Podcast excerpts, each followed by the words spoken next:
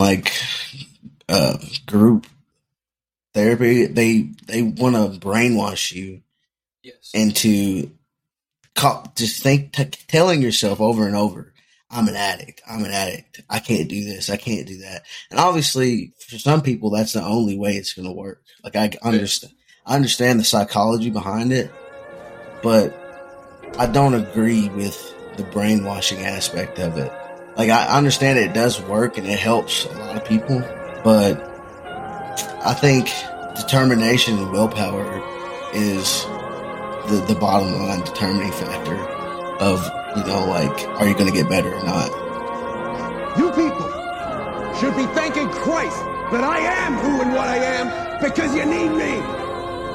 You need me to save you. You do. I am the only one who possibly can. Yeah, yeah. You're not the real hero. I'm the real hero. Yeah. ladies and gentlemen welcome to the real conversations with cozy and murph i'm your host cody murphy i'm here with co-host jd kozad aka cozy What up? we are wrapping up the march madness ncaa tournament we're going to talk about UConn, their dominant run throughout the tournament. We're going to talk a little bit of the women's college basketball, the Angel Reese versus Caitlin Clark, situation. We're going to talk a little bit of MLB baseball, maybe some some movies, a little bit of current events, probably close it out, and then we'll see where it goes. Yeah. All right, JD, what have you been up to? As for myself, all as always, working, and then um, yesterday went out to opening day for the Columbus Clippers, which is the minor, the AAA team for the Cleveland Indians, which is pretty dope. Great stadium, good atmosphere. Not a very good ball club, but it was fun. Perfect day for some baseball outside yesterday. Um, and I did uh, do a little video log, and I'm kind of putting it together, learning how to put together and edit videos. So that'll go up on our YouTube at some point. So definitely be on the lookout for that. Hell yeah. Definitely um definitely want to try to start incorporating more of the YouTube aspect of it. I need to get a webcam. I know you've got one. I need to get one. I just need to email. I need to just send you that one in the mail. Is what I need to do. Yeah, and that way we can start actually editing some clips together and Yeah. you can get some facial some facial recognition and all that good shit. I mean, I'm pretty ugly though, so I don't really know if I want to be on camera. But- bad. Yeah, you get used to it. I'm just not the type that really enjoys recording themselves. Like I, like I feel like that's so like weird to me. Like these people who like on TikTok or whatever, Instagram that are constantly, or even Snapchat. Snapchat gets me the wor the most because like, and I, I don't mean this to sound sexist, but usually it's it's girls and they'll have like a 25 minute fucking story on their Snapchat where they're literally just talking to their phone, you know? And Yeah. it's like, I mean, I guess it could be therapeutic or, you know, whatever. I'm not judging. I'm just saying, like, it's just a little weird to me It to like weird. sit there and just have your phone recording you and just talk to it for, you know, ever and ever and ever. But hey, Today I got my toes done, and we're just we're going to go get some Starbucks. So you I guys mean, just to- hang along with me. to each their own, though. I mean, like I said, I'm not who am I to judge. Hey, them girls are famous. They making money, bro. I know, but just it's so easy to get famous for stupid shit nowadays. Like it's not even like respectable. Like used to, if you got famous, or you know, had a business endeavor that you got made a lot of money off of, it's like wow, you put in a lot of hard work. But now it's like, oh, you posted a picture of your fucking toes. wow. man, those those put in the work on that one. You're so you're so. I don't even know the right word, but It's men's fault though, because we simp Oh, over it. God. We simp over that type of shit, and we fucking pay money to to see that type of shit, and yeah, it's so crazy. Like some of these OnlyFans girls, like they'll be on podcasts and talking about some of the stuff that they get paid to do, yeah. and it's like, like some men will literally pay these girls to like step on their balls or something like just fucking weird, just They really weird. would. This one chick, I don't know if you've ever heard of soft white underbelly, but no, um, he does like he's got a YouTube channel. It's called Soft White Underbelly, and he talks to like a bunch of different people from like all walks of life. But there was this one girl. She was like a, a fetishist or something Yeah. like that, and she said the first thing that she had like w- like weird thing that she ever got paid to do. This guy, they stripped down to their underwear. It was her and another chick, and this guy paid them to give him a piggyback ride, like in their underwear. So he was What in his underwear. fuck? He was in his underwear. She, they were in their underwear, and literally all they were doing was giving him a piggyback ride. And they said that he like got hard and everything, and bro, like he hadn't like he ejaculated while they were giving him a piggyback ride, and this What guy paid him like paid him like ten thousand dollars a piece. But that was his fetish was like having attractive women give him a piggyback ride. And it's like, damn, I wish I could make 10K doing that. I mean, Like, I'll give somebody a piggyback ride, sure. yeah, and they can fucking jack off them. For 10K, I ain't gay. It's Put it in my 10K. pocket. Put it in my pocket. Yeah, fuck it. I need that money. Shit. it's I got a mouse to feed. That's my own. That's Yeah. fucked, bro. Soft white underbelly. It's like you're gonna Yes. have googling. Look it up, bro. Search The guy, search bar. Gonna be fucking. There's all kinds of-. There's all kinds of crazy people on there. Like he interviews homeless people. He interviews, uh, like dominatrix. It's not always sexual either. Like drug addicts, drug Yeah. dealers, fucking pimps. Like, like that's what it, the underbelly of society, basically. Yeah. Ah, it makes sense. Yeah, I mean, that's some interesting content, so definitely check it out if, Yeah. if you're into that type of thing. But anyway, I don't even know where I was going with that, but like, life's good. I mean, just taking care of my shit, doing what I need to do. Fucking trying to figure out life, you know. I mean, not not that that'll ever happen. Just trying to trying to make it and provide provide for my family in, in any capacity that I can. Yeah. Going to work, coming home, playing video games, watching TV, reading a book every now and then. I think they call that living the dream. It's some type of dream, I guess. Yeah, I don't know if like it's that. the dream, but It's a dream. That's what it is. yeah. anyway, what did you um what did you think about that national title game on Monday Monday night? I for one think that eight twenty or nine twenty is way too fucking late to be starting a national championship game. I think that's a good place to start with how bullshit that time was. Like it's it's half, and I'm ready to go bed, and I probably could Right. have. Oh, I I think it was like it was like ten o'clock here Central Time at by halftime. The game didn't the game didn't end until like uh, ten fifty. Fucking midnight when I the game ended, and we are talking shit, and I was like, "What the fuck?" Yeah, I mean, I don't know why it was so late. I think they definitely could have got away with probably six or seven. I feel like I feel like they probably lost a good amount of viewership too because it was so late, especially Right. probably during that. It was on a Monday half. night. Yeah, Monday night that late. Like I mean, the, the Super Bowl was it started at like five o'clock. Yeah. They didn't even give nobody like a chance to really talk about anything until the next day. Yeah, Which is kind of weird to me. I mean, shout out UConn. I'll go there. What a what a fucking run dominance, bro. Run yeah. I mean, I don't think there was ever a question that they were going to win that game. I know um, San Diego State cut it to within five in the second half, but then UConn went on a 9-0 run and brought it back up to 12 or something like that. So Yeah. Every chance that they had, they just they just laid it on them, bro. I mean, UConn was just too good. That's how they played the entire tournament, though. If you go back and watch and really pay attention, like they were just the better coached team. They out hustled everybody. They rebounded well, played solid defense, forced turnovers, and made tough shots.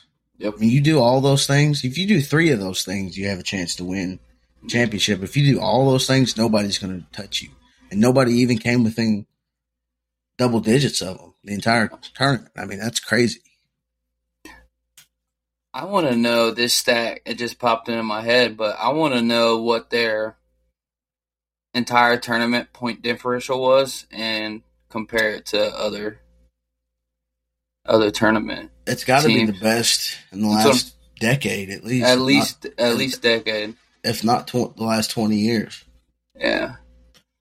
I texted I you and I said it was Florida Florida 0708 Florida Gator type, but it was, I think it was more dominant than that. Yeah. I don't know, but I mean that would be interesting to to know. Yeah, I might Um, look into that. I mean, you got to take your hats off for uh, San Diego State, though. They Yeah. played, they they played really hard. Never never quit. Just UConn was just better. Yeah. And I think, I mean, that was kind of San Diego State. That was their whole mo. The entire tournament was never quit because they were down in a lot of games. The last Mhm. two games, I know for sure, they were down against Alabama, and then they they got down against um, fuck, who did they play in the final four? FAU. They were down FAU. fourteen. Yeah. Came back and won on a, on a buzzer beater. So, hats off. I think they got a good program. I think they'll be back next year. They'll definitely have the potential to make a run again. But man, UConn's got a squad. Oh god. I mean, they're gonna have a, a turnover of guys, but the way that thing is set up, coaching, and they're able to flaunt the fact that you come to UConn, you've got a real chance. And with with NIL money and shit like that now, like, Yeah, they've got a great culture, yeah, basketball culture. And they always pick the right coaches, I feel like. yeah. I think they've got the right guy right now. He'll probably be there for a long time. He's a funny Yeah. dude too. I don't know if you've listened to him much. Yeah. What's crazy to me is that they had multiple players that were observing Ramadan. So that means they weren't eating or drinking while they were playing. I know. From sun up to sundown in the Muslim religion, if you're observing Ramadan, you, you're not, you have to fast. You're not allowed Yeah. to eat or drink anything, not even water. Yeah. And so these guys were going out and playing like complete on a completely empty stomach, you know, dehydrated, all that shit. And uh Sanogo, Adama Sanogo, he's a beast. That boy is a dog, bro. Wow. He won uh, most outstanding player, didn't he? Yeah. I mean, well deserved. Oh, he put every game that you watched of him. It was like he stole the show.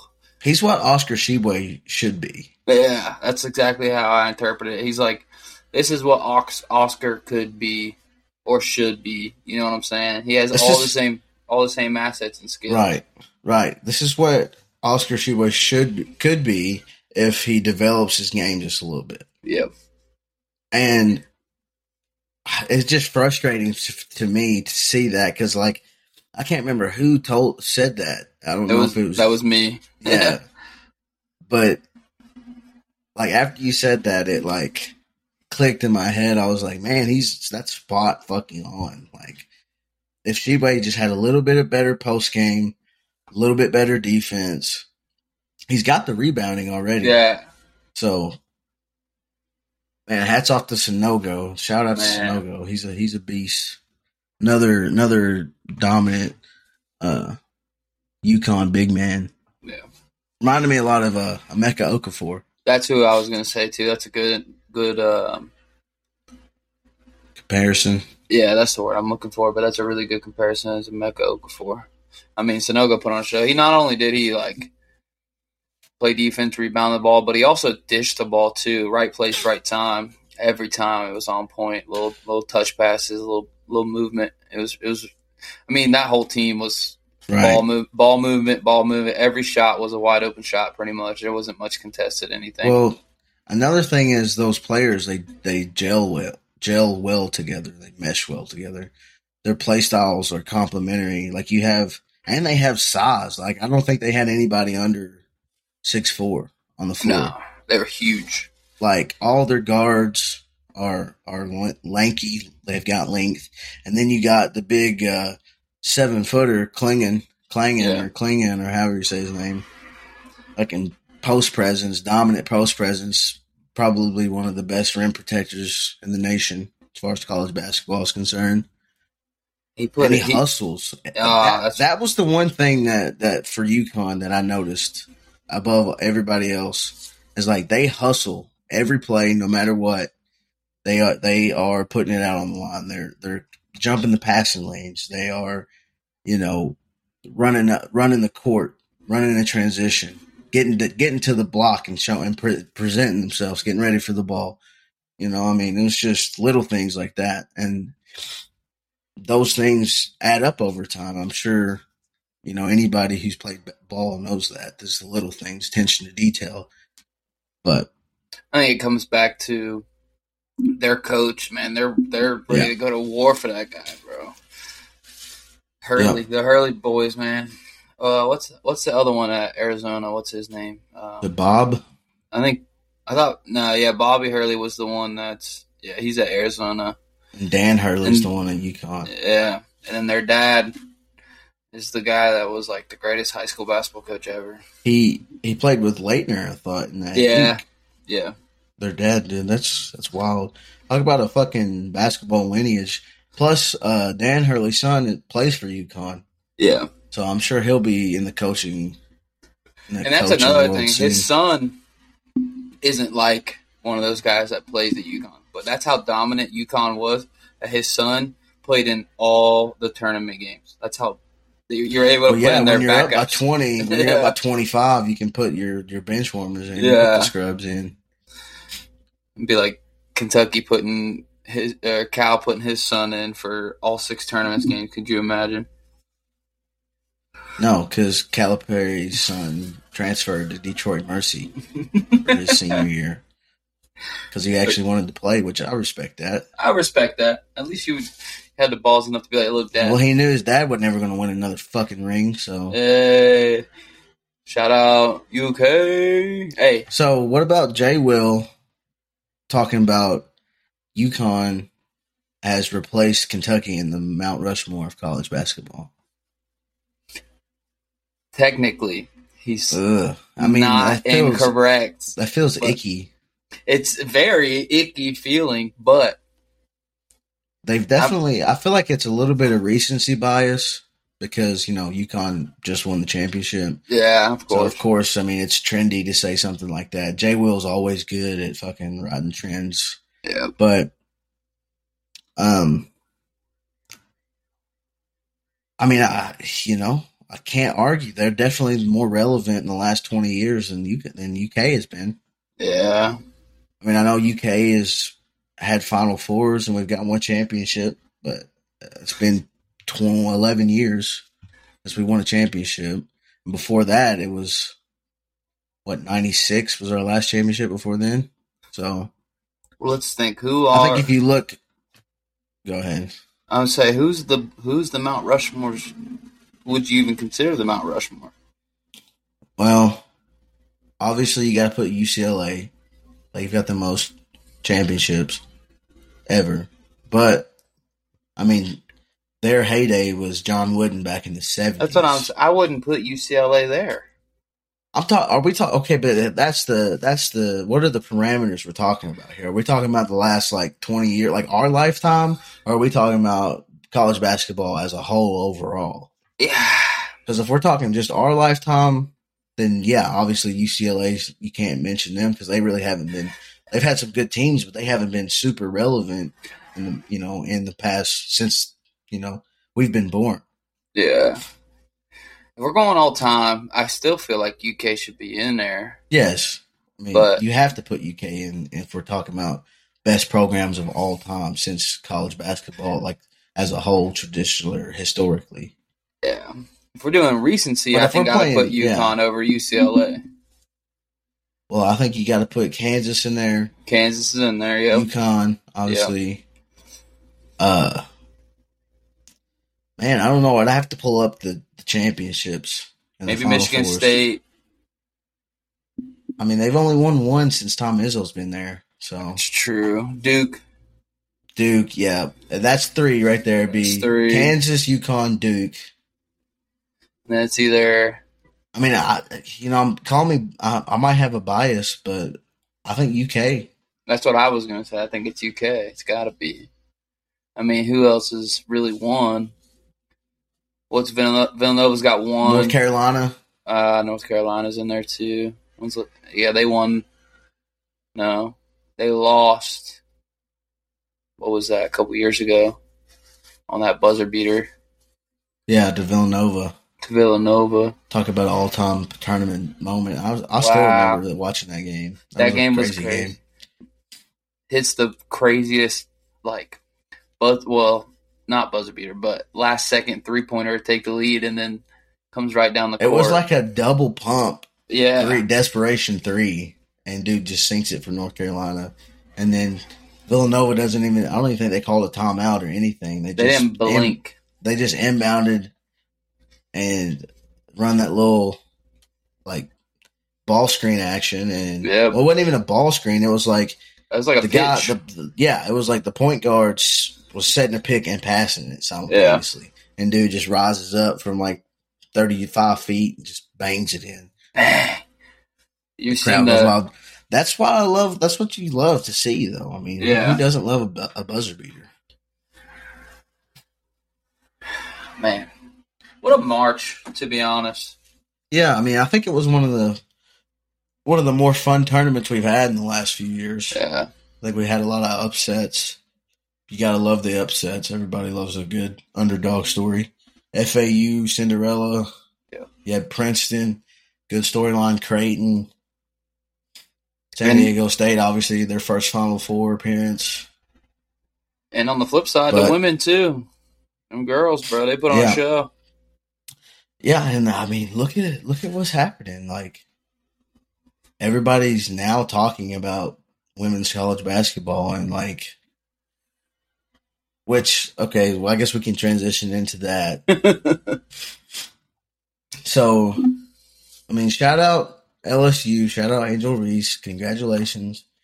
Shout out Iowa, shout out Clayton, Caitlin Clark, freaking dominant performance throughout the tournament.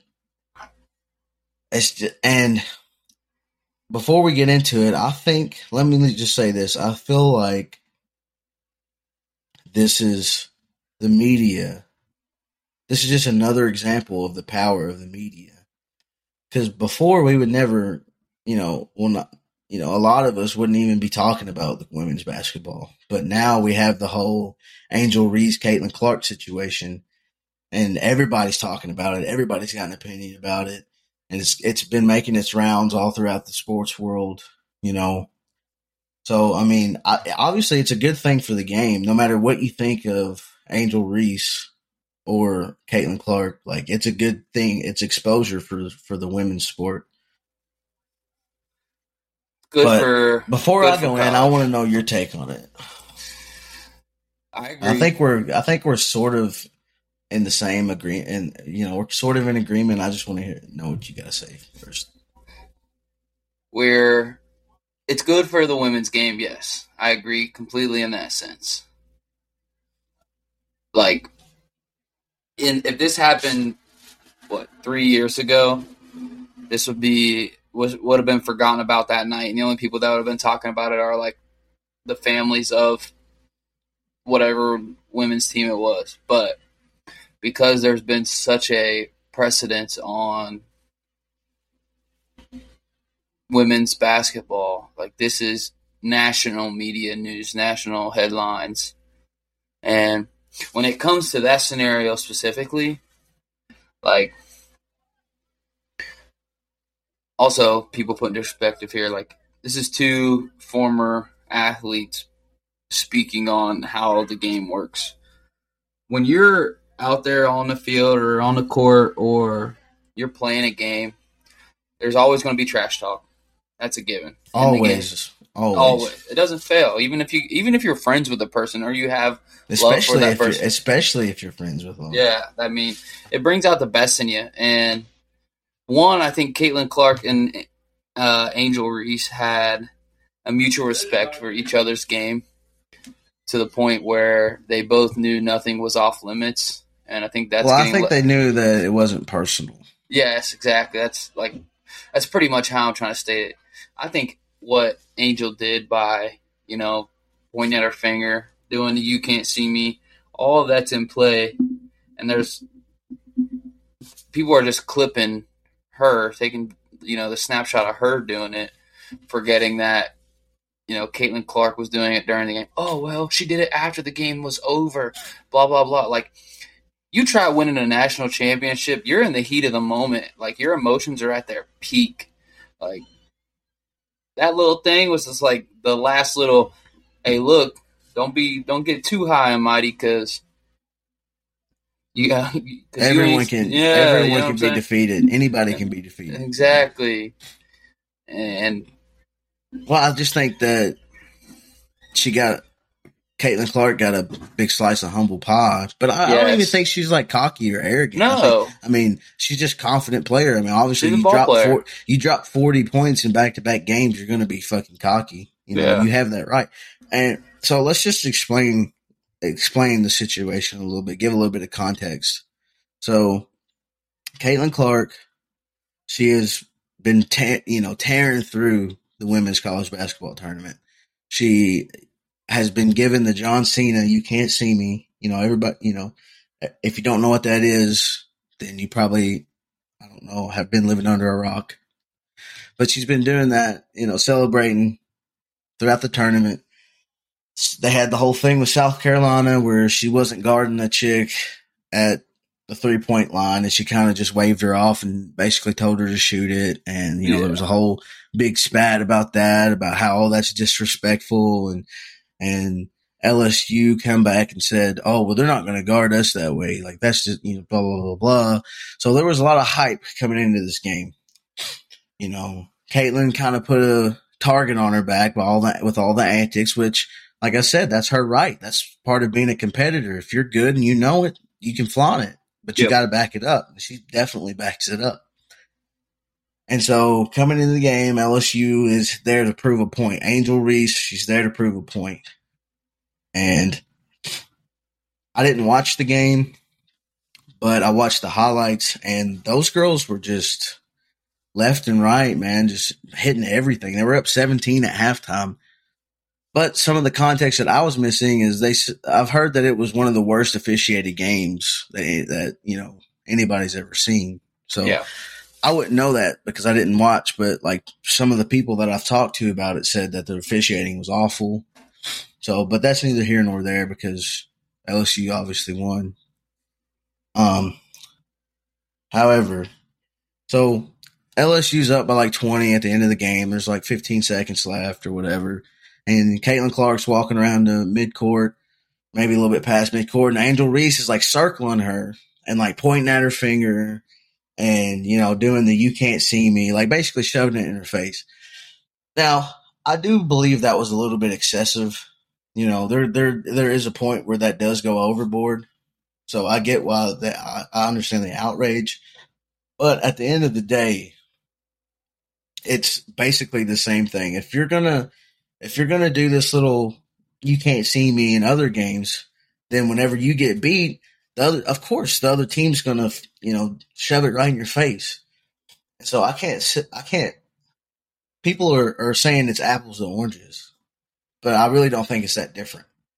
They say because the game was already decided that it was classless, but, and then that, then in comes all the race aspect of it. People are saying like, oh, if it was a white chick, then y'all wouldn't be saying that.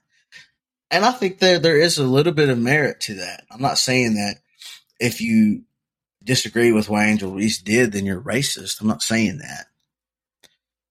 But there is a difference between Iowa's culture and LSU's culture. Let's just call it what it is. Yeah. And let's not forget that Re- Angel Reese played at Maryland. And I think, I'm pretty sure Maryland beat Iowa whenever she was in, whenever Reese was at Maryland as well. So, like, yeah. the beef goes way back between Caitlin Clark and Angel Reese. Yeah. I agree. Definitely in the sense that maybe it was definitely a step over overboard after the game is over, but like like I was saying, in the heat of that moment, like y'all been trashing and going back and forth bucket for bucket, you know. Right. We don't know what was said throughout the game. Yeah. And of course, with how outlets and media goes about it now, like it's going to be huge because one's white, one's black, and anybody against the black person is racist. Anybody for the white person is racist. And I feel like that's where everybody's getting this. Oh, you, you think it was too much racist, or I I feel like they're competitors. Okay, Like, but it- let's it- be honest though. Let's be honest though. You take a bunch of black girls that probably grew up in the hood who have seen this this white chick, Caitlin Clark, throwing around the you can't see me and waving people off, daring them to shoot it. You know, like they grew up in the hood, bro. That's just how it is. You if you put it out there, then whenever you get shown like you're gonna get shown up whenever you Oh, get yeah. beat. Like if Yeah. you go go to any court in America that's in a you know like like at your gym, dude Yeah. got fucking shot over three on three. Yep. You know what I'm saying? So like, I feel like just the like I was talking about the culture's different. Yes. Like, I, I'm, I'm trying not to say the wrong thing or like come off as yeah, I get what you're saying. come off as like you know race baity, but like it's just different. They come from different backgrounds, so like what Angel Reese did, that's when you expect that to happen. Yes. If you come from the hood, you know, like you understand. Yeah. And also, I don't know if you've seen because I watch SportsCenter or whatever, and they had Caitlin Clark on the show. They had them both on, didn't they? Yeah. Well, they had Caitlin Clark on and asked her about it, and she was like, "I don't think anybody should be giving Angel a hard time because it was all fair play. Like it was all part of the game. It was all fair play.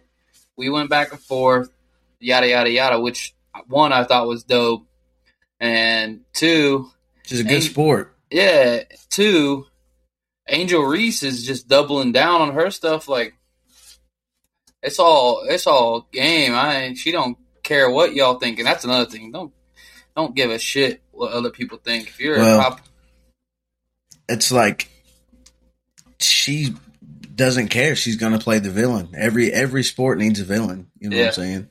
I respect it. It I respect it too, man. It puts a target on LSU's back next year, which their coach looks like the villain, like the evil villain. So I feel like LSU. I mean, it's good for college basketball in the end. Like this is going to be good for women's the women's game because next season everybody's going to be tuning in. Like, is anybody going to take down LSU? And it's going to draw a lot more eyes each each week. And it's it's yeah, like I said, it's good. It's good for co- women's basketball. Good for them. And fuck. Also, next year they've got uh that UConn girl coming back too. What's her name? Um, the one that tore her ACL. Oh, I can't think of it. She was really good last year, but she'll be back too. Like UConn's women's team will be back. They're always good. South Carolina's always good. Yeah. It's gonna be I good think, for. um, yeah, it's going to be definitely interesting. The, the storylines and the narratives will be there. So I think there'll be a lot more. There'll be a lot more eyeballs on on the women's game next year for sure. I think it's funny how uh, Angel Reese is like. She said, uh, "I'm not trying to go to the White House and hang out with Biden. I'm, I'm gonna go chill with the Obamas. I thought Uh, that was fu- I thought that was funny though. Yeah. I was like, that's hey girl, be you. Hey, everybody gets a chance to be themselves, especially when you're on top of the world. Right. However you want to embrace it, you know. if you're it, do what the you- if you're the champion, bro, you get you get special privileges when you're the champ. You know what I'm saying? Like you you can talk all that shit. And guess what? You went out and proved it. You were the best team in the nation, Yep. and you backed it up. So, Yep. hats off to LSU. Big, big dubs. Have you been right. watching any of the NBA at all? Because I have not watched a single thing Um, on the NBA. Very very little. I know there's a big game tonight between the Clippers and the Lakers, Oh yeah, I and it that. basically. I think whoever wins gets the sixth seed, yeah, whoever loses gets the seventh seed. So it's basically to to go either if you lose, you go to the play-in tournament. If you win, you're in. I'm gonna have to watch that game. It starts at nine Eastern. Is LeBron playing? Yeah, he's back. I just I don't know, man. The NBA has kind of lost its mojo for me. It's There's too much player drama. There's too much people setting out. It seems like they've lost the love for the game, really. Uh, and also the referees. Uh, the referees are atrocious. They don't know how to officiate a game. It feels like anymore. Um, I think a lot. If you l- listen to a lot of the rhetoric by the players that's going around the game, is like to get the sports gambling has really affected the outcomes here lately. Which is another conversation in and of itself. I mean, you start legalizing gambling, there's huge money on these games. So- huge, yeah. And that's all people care me. about. Right. You can't tell me that that doesn't have an impact in some way, shape, or form. Yeah. Like uh Kyrie was saying, it's like he don't they don't them players don't care about your fucking parlay. They're just they're just trying to play basketball and get paid. Yeah, but the but the refs definitely do though. Oh yeah. The refs definitely do. There's a big thing on there's a big uh I, I don't know if it's on Netflix or not, but how in like the nineties or whatever they had them referees were pretty much, you know, gambling with each other. They had a ring and they would like be like, Hey, we're gonna call AI on this carry on that crossover he does. Yeah. yeah. It's the uh, the Tim Donaghy. Yeah, Tim Downey. He was. yeah. Uh, it was like the early two thousands, and yeah, it's on Netflix. I can't remember the name of it, but it's it's about the NBA referees, and basically, he was the scapegoat. yeah. He was the one that they put. Oh, it's just this one guy. It's isolated to just these. You know, this guy. He's the one that got like federally indicted or whatever. And so now the NBA sweeps it under the rug and tries to make it seem like they don't have a problem. When in reality, all the, you know, not I won't say all of them, but a lot of the NBA referees are in on that type of shit. And I and I'm sure it still goes on today, even in other sports. oh yeah. When you got that type of money, that amount of money, I mean, And shit's gonna go. Yeah. Yeah, shit's gonna go sideways every now and then. yeah. But uh, as far as the NBA goes, I don't really know. Uh, it's about like I don't really watch or pay attention much. I just see some highlights and some quotes and shit like that. That's all I see. And then when the playoff starts, I start paying attention. I think the Well- playoffs are fun to watch, but Yeah, I'm a playoff NBA guy. I feel like most of the world is too. The the uh, lust for the NBA regular season is dead unless you're like one of those few and far in between diehard fans for whatever. And I feel like it's only certain teams that people are like. If you're a Celtics fan, you probably tune in for a fucking Wednesday night game in the middle Yeah. of February. But it's like the Celtics, the Lakers, the 76ers, yeah, the, the Warriors. But really, anybody outside of that, yeah, they don't really have a, a huge following. I feel like so. just crazy. I think it'll be it'll be fun to watch this year, just because nothing. You know, I mean, baseball will be on, but like Yeah. it's regular season baseball. It's the same thing. Like you don't watch really regular season baseball. You don't even baseball season really doesn't start for casual fans until like right after the All Star break. People start picking up on it. Yeah, I mean that's kind of how I do every year. I, I, I mean, I might glance at the standings every now and then, see Yeah. who's on like a like a hot streak, and maybe check out some of the early MVP shit and Cy Yeah. Young shit, but like, I don't really start paying attention until after the home run derby. That's Yeah. whenever I start watching. And I don't think that can. There's nothing baseball can do, even with all of their rule changes and shit. Nothing's ever going to really bring in eyes for, you know, It's eighty. just too many games yeah, to really give a fuck. You know, that's Yeah. why the that's why the NFL's so successful Yeah, because there's only 17 games. Yep. So week to week, every week matters. You know, Yep. Uh, one week could be the difference between making the playoffs and, and missing the playoffs. But in baseball, you know, you could lose 20, 30, 40 games and still come back and make the playoffs. So let's talk a little bit about the rule changes and then we'll talk some current events and then we'll get you on your way. I know you said you got some stuff to t- to do, so.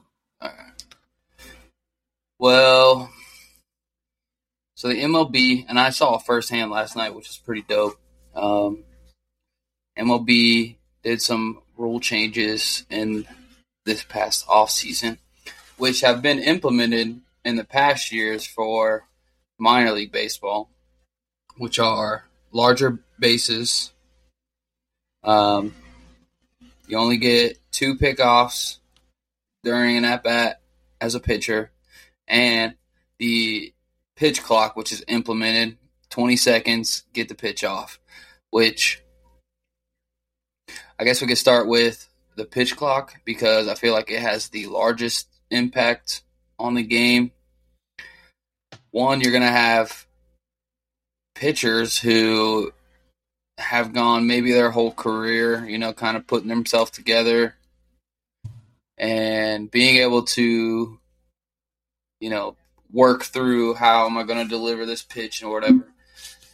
And I guess also you could say it impacts batters because most of the time batters, you know, take a breath in between, you know, adjust themselves, get themselves ready because they're trying to hit a 95 plus mile an hour ball coming at them. right. And I mean, that's a mental toll. In the larger grand scale of things, like how many pitchers are going to get hurt because they're rushing through innings or outings, and how many batters, if batted averages are going to drop because, you know, they're rushed in every at bat, too. Right. I, I, and I think people maybe who haven't played baseball at a high level don't appreciate like the mental game, the mental aspect of it, because there is a lot of thinking, you know, between the ears that goes on whenever you are up up at the plate or you are on the mound. Like it's a duel. It's a chess game. Not Yeah. only do you have to perform physically, like you know, if you're playing basketball and you're a dominant athlete, you just like Giannis, you just go down the lane and fucking yam on somebody. But Yeah. like, if you got somebody like Shohei Ohtani who's throwing straight gas and then it's got something nasty that's just going to fall off the table, like you got to know what to prepare for and you got to pick the pitch up early and all this, you know, so many different factors. So I think uh, it creates a game within the game. Like it was already complicated enough whenever the pitchers could take their time and the hitters could take their time. But now you're going to have to make decisions that much faster. Boom, boom, boom, boom. So I think it, from all, everything that I've seen, it's relatively uh, positive. People people are are enjoying it more. Some of the old heads think that it's not. You know, obviously you're going to have pushback from them who are just set in their ways. But as far as I can tell, uh, the the majority of people are liking it. And they said the game times are 22, 22 minutes less now on average. So almost a half an hour less. Yep. So I think I think it's really gonna it's gonna play it's gonna play out throughout the season. Cause I don't even think the umpires really understand the rules yet as far as how to enforce them and shit like that. So I think it might take a year to maybe smooth out some of the kinks, some of the Yeah. different situations, but overall I think it's a good thing.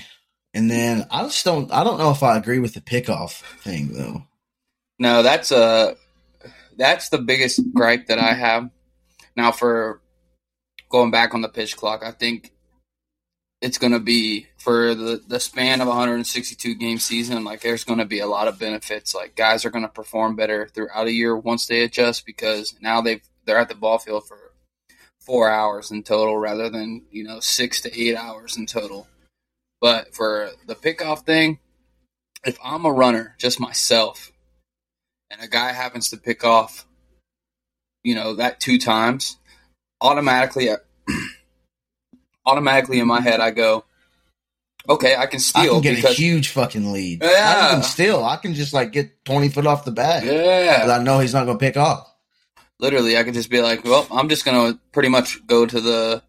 I might as well just lead off all the way to the next bag. I'm gonna. I'm just gonna basically just push myself as far as I can. Then I'm gonna walk into the next base. Well, I mean, then you could. I mean, depending on your speed and like your base running ability, like it, I I mean, I understand the point of it. Is they want to, they want more runs, they want more offense because throughout professional sports, that's the trend: is more points, more people in the seats. People love offense; they don't really appreciate defense anymore.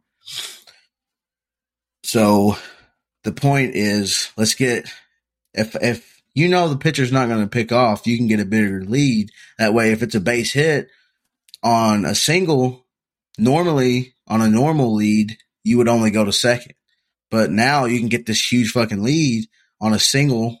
You can go first or third, or maybe first to home. Exactly. You know, so I understand the gist of it. I just don't know if I like it yet, but we'll see. And then the the whole thing with the shift. Oh yeah, the shit the the shift ban too. That's a I completely glossed over that, but I personally like the shift ban. I know for a lot of people, like like we said, baseball's a chess match, and I do believe that a good hitter can hit to anywhere on the field. But when you see these outrageous shifts where it's like there's one guy on one side of the field, it's like that's completely that's not even baseball anymore. You know what I'm saying? Uh, Yeah, to each their own, but a batting average will probably go up, especially for left-handed hitters, because that's where the shifts were. I feel like a big lefty, everybody came over to Yeah, the, the re- yeah. So lefties will take advantage of I don't know. I, I'm a firm believer in you hit them where they ain't where they ain't. Yeah, Like you said, any good hitter worth their salt should be able to, you know, hit backside, hit front side, hit middle. especially Hit at for- the professional level. Yeah, Right. So I mean, maybe like I said, maybe it's just the old head in me, the old school in me. I think that you should be able to on defensively, you should be able to put your players wherever you want. If you want to play nine outfielders or eight Yeah. outfielders, or I guess seven outfielders because you'd have to have a pitcher and a catcher. But I mean, fuck it. If you want to put everybody on the first base side, if you want to put everybody up the middle, then you should be able to do it. But that's not what baseball decided to do. So, got to play by the rules. The one rule that I've had the most issue with in the past couple years is the pitcher. When you bring a pitcher in, he has to face a minimum of three batters or go the full inning. That one I'm really against. Although people will say like, "Ah, well, we don't want to have 15 pitching changes in a game." Well, that comes back to the old head in me. Like, if I've got a power lefty up in my right-handed matchup against him doesn't work, like I'm going to go bring in a lefty. But now you have to. I guess you could put more strategy in. Now you got to like look at the next three batters before you bring a pitcher in. Like if I bring this guy in here, well, who is he going to face? Yada, yada, yada. That one I had a lot of problem with, but it's baseball. At the end of the day, They'll, somebody will find a loophole and everything, and somebody will succeed, and somebody will suck, and the team that sucks will probably be the Reds. So. You see that thing I uh, shared on uh, our Facebook group? Yeah, The Reds have like a two point one chance of making the playoffs. Hey, in the the way too early power rankings, the Reds are number nine right now. Just so you know. Yeah, but it's way too early. So, Hey, so last year, the first month in total, all of April, the Reds had three wins. All right, so the fact that we have three wins in f- five games is huge. I mean, yeah, it's improvement. Big improvement. Obviously, Unless we don't win a game for the rest of April, then we just suck. God, I would, I would laugh so hard if y'all lost the the rest of the April schedule. Oh my god. Who they got today? They played the Cubs today. Well, it's postponed, but three and two. And the Cubs got us yesterday. We gave up fucking twelve runs to the shit Cubs. The thing about baseball is you don't really know what you got until hmm about fifty or sixty games in. Yep. So I'm glad MLB started though. I do enjoy, you know, a good pitcher's duel and a good, you know, barn burner. Yeah. Sandy Alcantara threw a 99 pitch, hour and 59 minute game last night, complete game. Hour 59 minutes. It's fucking absurd, bro. That's shoving. That's just yeah, that's absolutely fucking slinging it up there. hitting the ball and shoving it down their throats. You- Hey, I think you're gonna. I, I think um, with the pitch clock, you're not gonna see any more fat pitchers.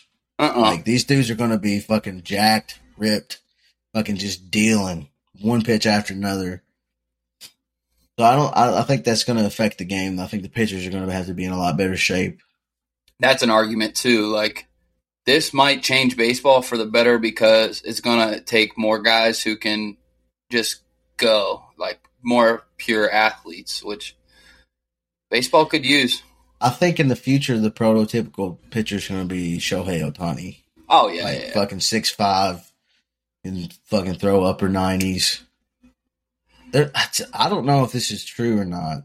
This might have just been like a troll, but I saw somewhere in the far reaches of Twitter where they were talking about Shohei Ohtani might be be ambidextrous. He might be pitching ambidextrous.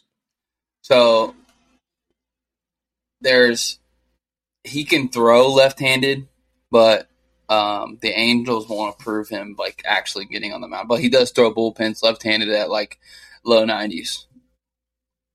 Man, what can this dude not do? Like, holy shit! it's incredible, bro. He is incredible. Did you see he the video? be he might be the most athletic dude to ever play baseball. Have you ever seen the video of him throwing the football on the baseball field? Uh uh He throws like a seventy-yard bomb, bro.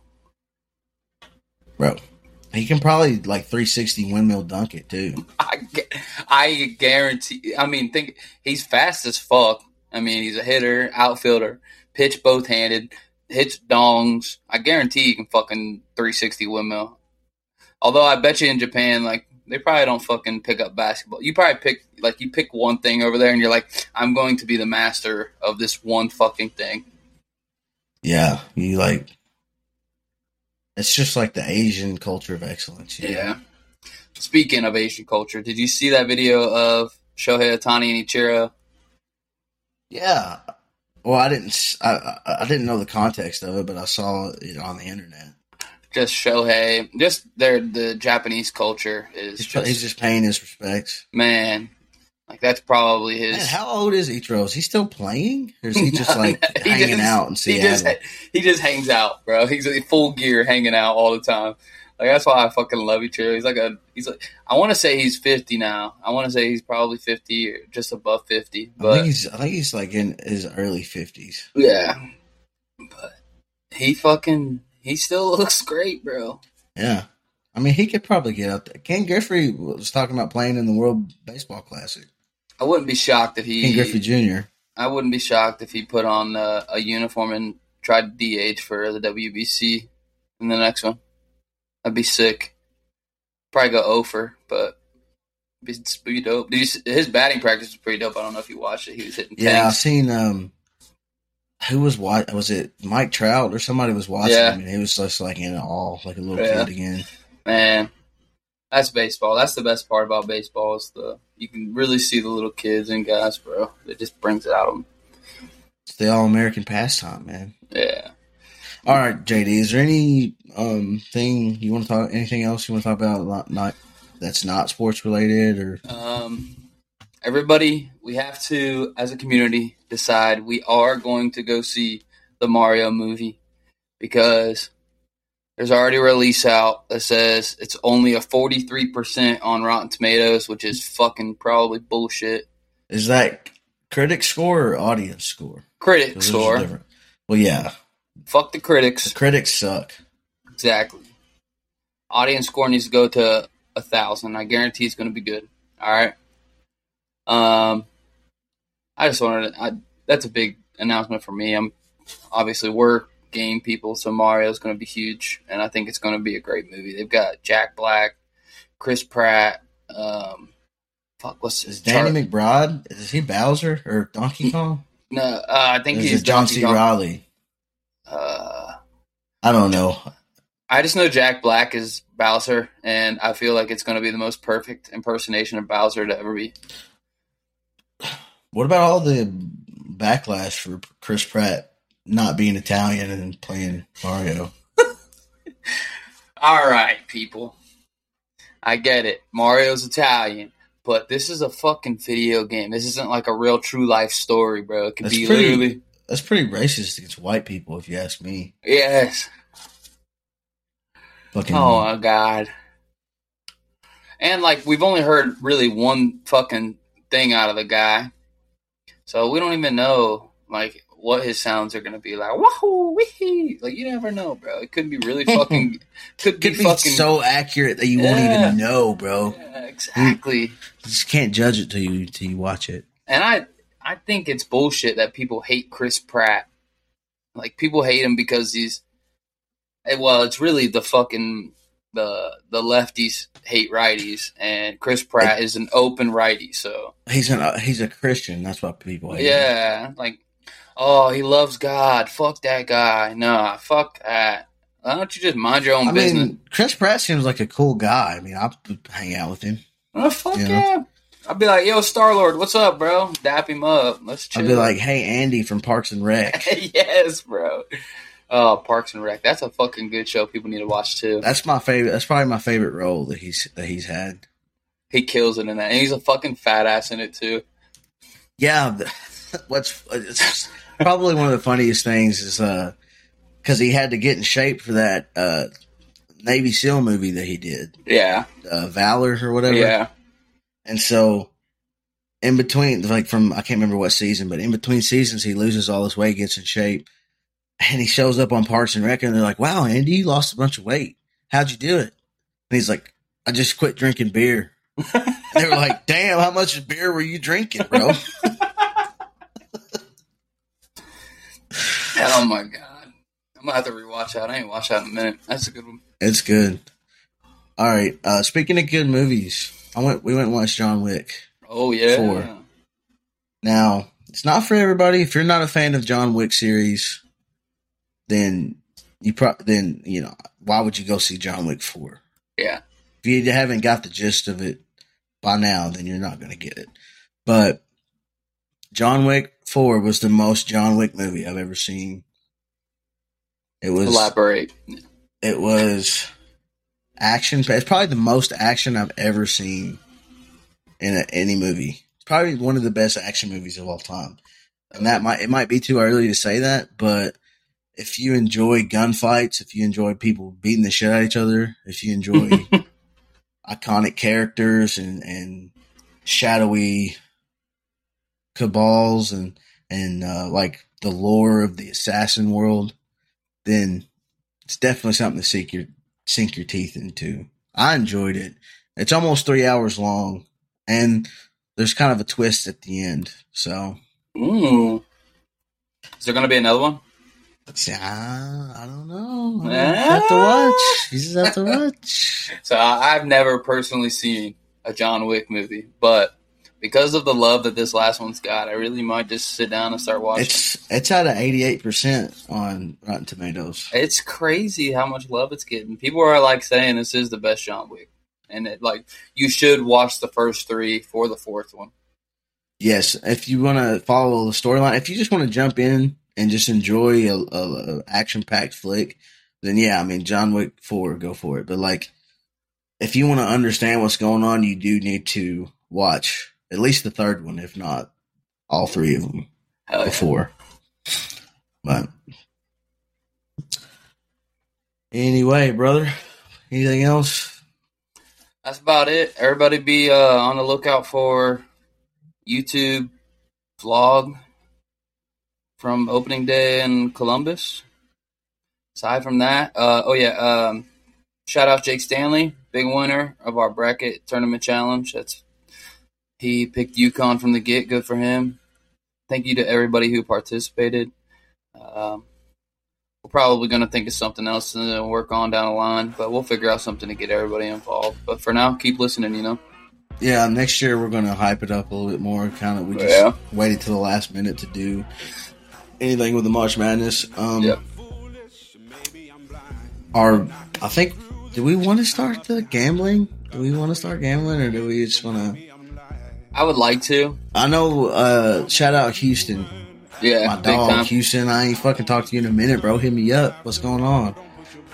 But uh, he's mentioned something about getting like a little gambling pool together. Like, I like if you have any knowledge about that type of thing, hit us up because like I don't really know where to start or how to get into it. Like, I would definitely like to put a little bit of money into it and just play around with it. And um, but I don't need to know the ropes first. I want to know what I'm getting myself into, and then like I don't really know how it works with the group, but maybe it definitely makes the games more interesting to watch. Whether you're watching basketball, baseball, football, whatever, MMA, whatever. So we're gonna do a little bit of research on that. Maybe we'll have some stuff in the Facebook group about it. So we'll see. Definitely check out the YouTube channel, Cozy and Murph.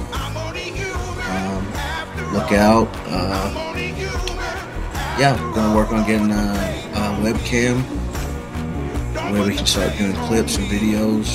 Yep. Especially since we can do it right here on Riverside too, where we can just turn cameras on and it'll basically record our whole thing. Yeah.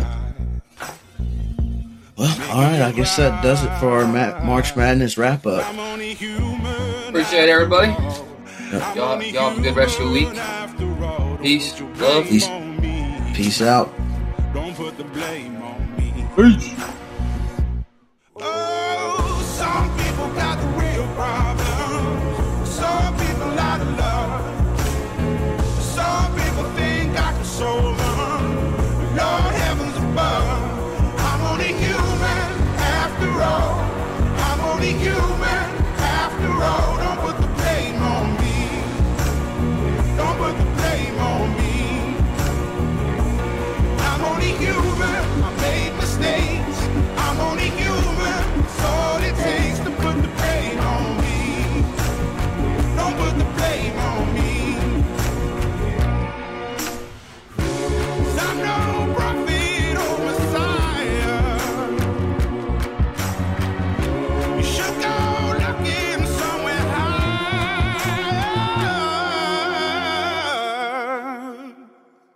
I'm only human after all. I'm only human after all. Don't put the blame on me. Don't put the blame on me. I'm only human. I do what I can. I'm just a man. I do what I can. Don't put the blame on me. Don't put your blame